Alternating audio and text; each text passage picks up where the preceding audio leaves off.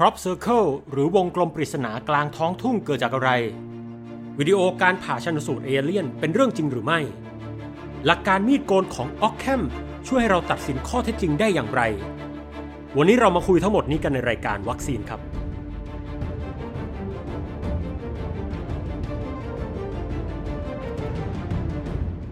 ยินดีต้อนรับทุกท่านเข้าสู่รายการวัคซีน รายการที่จะช่วยเสริมสร้างภูมิคุ้มกันทางความคิดครับ ผมอัดวรงจันทมาศนักสื่อสารวิทยาศาสตร์ ผู้ดำเนินรายการ ผมอยากให้ทุกท่านลองจินตนาการไปกับผมสักครู่ครับ ถ้าท่านเป็นชาวนาที่ตื่นขึ้นมาในตอนเช้า แล้วพบว่าต้นข้าวที่ปลูกไว้ในนาเนี่ย ล้มราบลงไปนะฮะ แต่ไม่ได้ล้มไปแค่ต้นเดียว มันล้มลงไปเป็นบริเวณกว้าง แถมเมื่อมองดีๆแล้วเนี่ย มันล้มอย่างมีรูปแบบ คือเป็นวงกลมแล้วอาจจะเชื่อมโยงเป็นรูปทรงเรขาคณิตอื่น ๆด้วย นอกจากความรู้สึกเสียหายที่เกิดขึ้นกับนาข้าวของท่านเนี่ย ท่านก็คงสงสัยแน่นอนครับว่า อะไรเป็นสาเหตุที่ทำให้เกิดเรื่องแปลก ๆ เช่นนี้ขึ้น ปรากฏการณ์ดังกล่าวเรียกว่า วงกลมปริศนาหรือ crop circle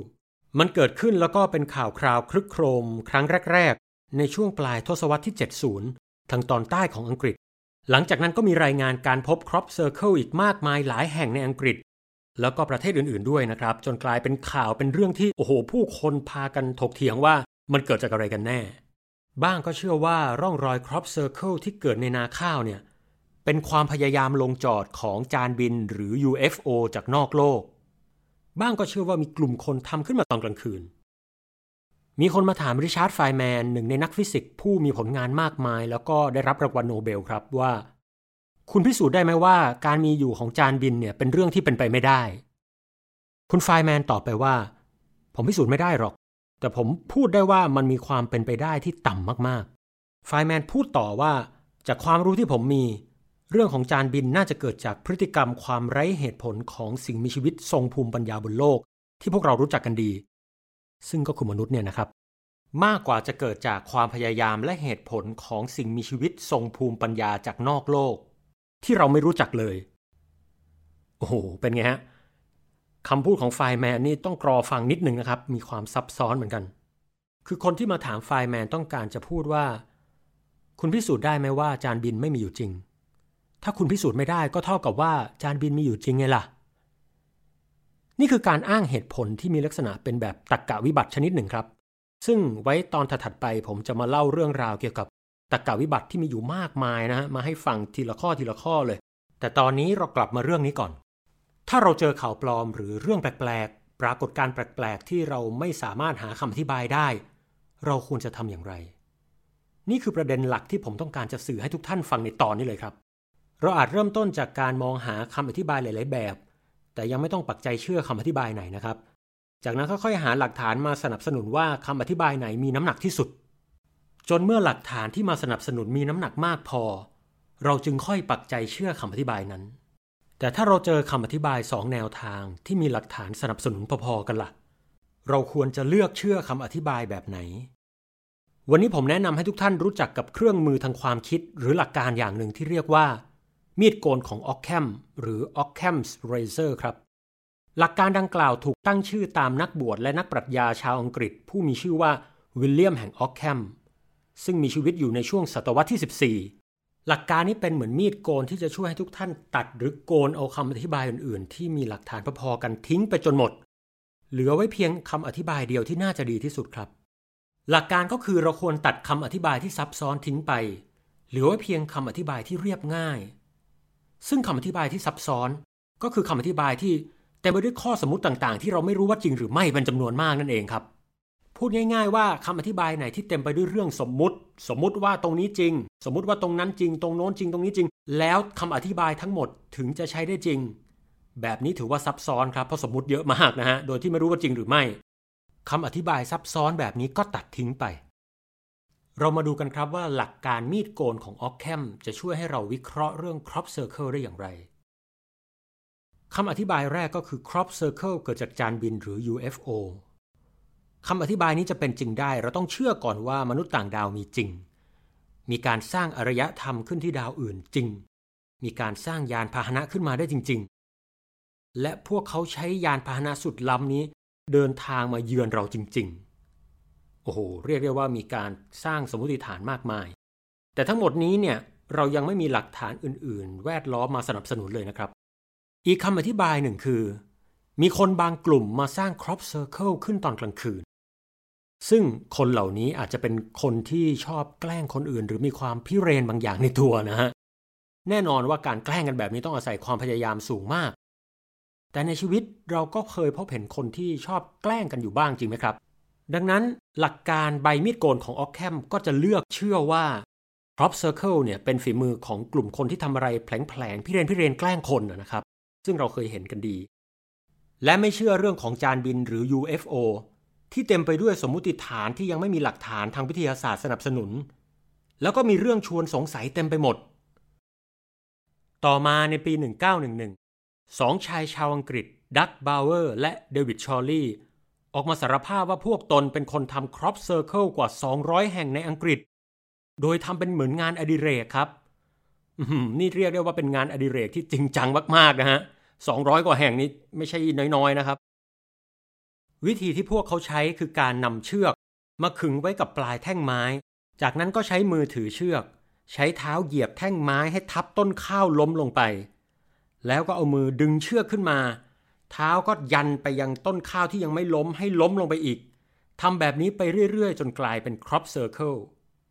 ก็เรียกได้ว่าใช้อุปกรณ์ง่ายๆ แล้วก็วิธีที่ค่อนข้างจะพื้นๆบ้านๆนะฮะ ในตอนแรกทั้งสองคนก็กะจะทำ Crop Circle เล่น ๆ เอาแบบขำๆฮาๆนะฮะ แต่ไปไปมาๆเรื่องนี้มันกลายเป็นข่าวใหญ่ แล้วก็ไปไกลระดับโลกทำให้ทั้งสองตัดสินใจออกมาสารภาพครับ แน่นอนว่าทั้งสองคนมีการออกสื่อเพื่อสาธิตวิธีการสร้างวงกลมปริศนาให้เห็นอย่างชัดเจน แต่หลังจากข่าวนี้แพร่ออกไปก็มีกระแสเกิดขึ้นเป็นสองทาง ทางหนึ่งไม่เชื่อว่าวงกลมปริศนาถูกสร้างขึ้นโดยฝีมือของสองคนนี้ ส่วนอีกทางคือกลุ่มศิลปินที่พยายามสร้างวงกลมปริศนาตามอย่างสองคนนี้ทั่วโลกครับ เขาเรียกว่าเป็น second wave นะฮะ ก็คือโอ้โหมาทำเรียนแบบแล้วก็ต่อยอดทำให้ระยะหลังๆ crop circle มีรูปแบบที่ใหญ่โตขึ้น ซับซ้อนขึ้นมากๆ ซึ่งก็ไม่น่าแปลกใจเท่าไหร่ เพราะศิลปินรุ่นใหม่ๆ สามารถใช้คอมพิวเตอร์มาช่วยในการออกแบบ สามารถใช้ laser pointer มาช่วยในการสร้างเส้นตรง รวมทั้งเทคโนโลยี GPS ก็ช่วยในเรื่องของการระบุตำแหน่งได้เป็นอย่างดีครับ อีกตัวอย่างหนึ่งที่น่าสนใจเกิดขึ้นในปี 1995 ซึ่งก็คือหลังจากที่ชาวอังกฤษสองท่านนั้นออกมาสารภาพนะครับ มีการเผยแพร่วิดีโอขาวดำที่บันทึกการชันสูตรซากเอเลี่ยนหรือมนุษย์ต่างดาว ภาษาอังกฤษเรียกว่าเอเลี่ยนออทอปซีนะครับ หากดูในวิดีโอจะพบว่า บนหัวของมนุษย์ต่างดาวนั้นมีดวงตาอยู่สองดวง ซึ่งมีขนาดใหญ่ เกินกว่าจะเป็นดวงตาของมนุษย์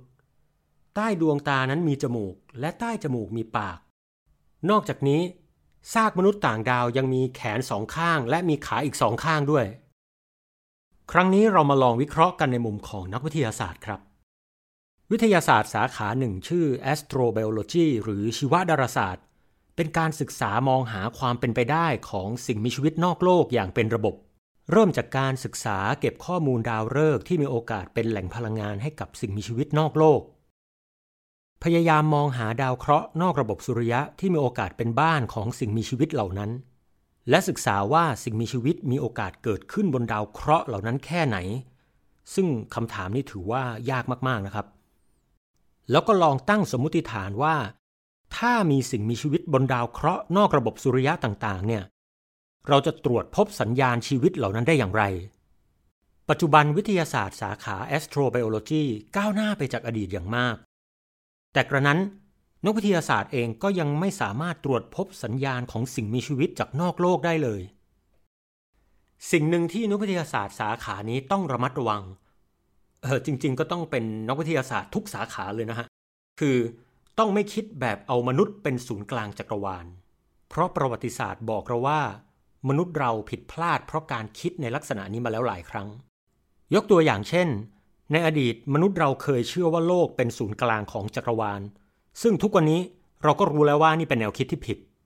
หรือที่สมัยก่อนมนุษย์เราเคยเชื่อว่า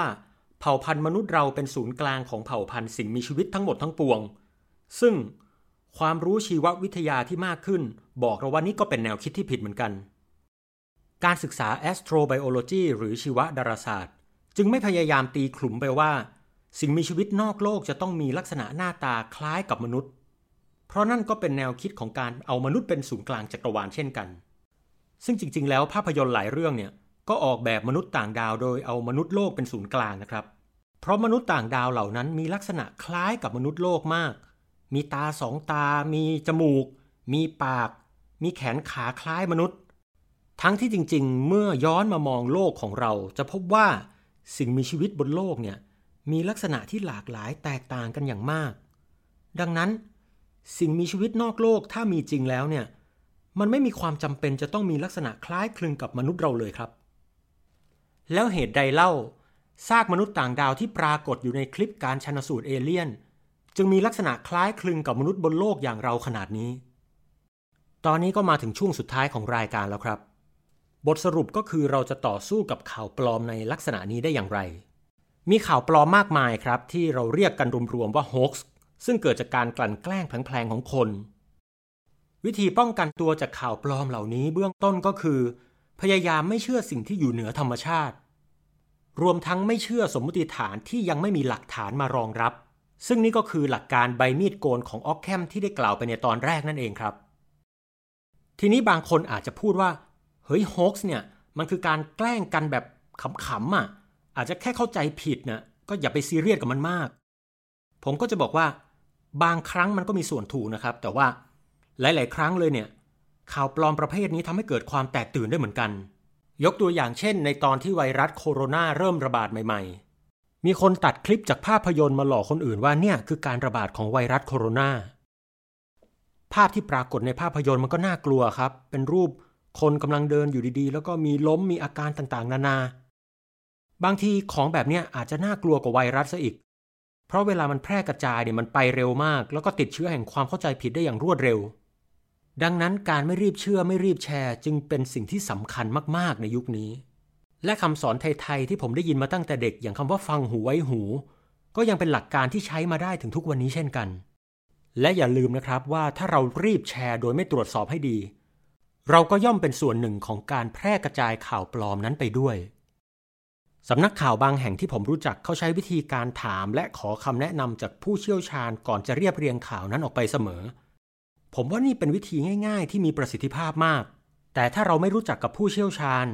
เราอ่านเรื่องอะไรเราก็อาจจะเก็บข้อมูลนั้นไว้กับตัวก่อน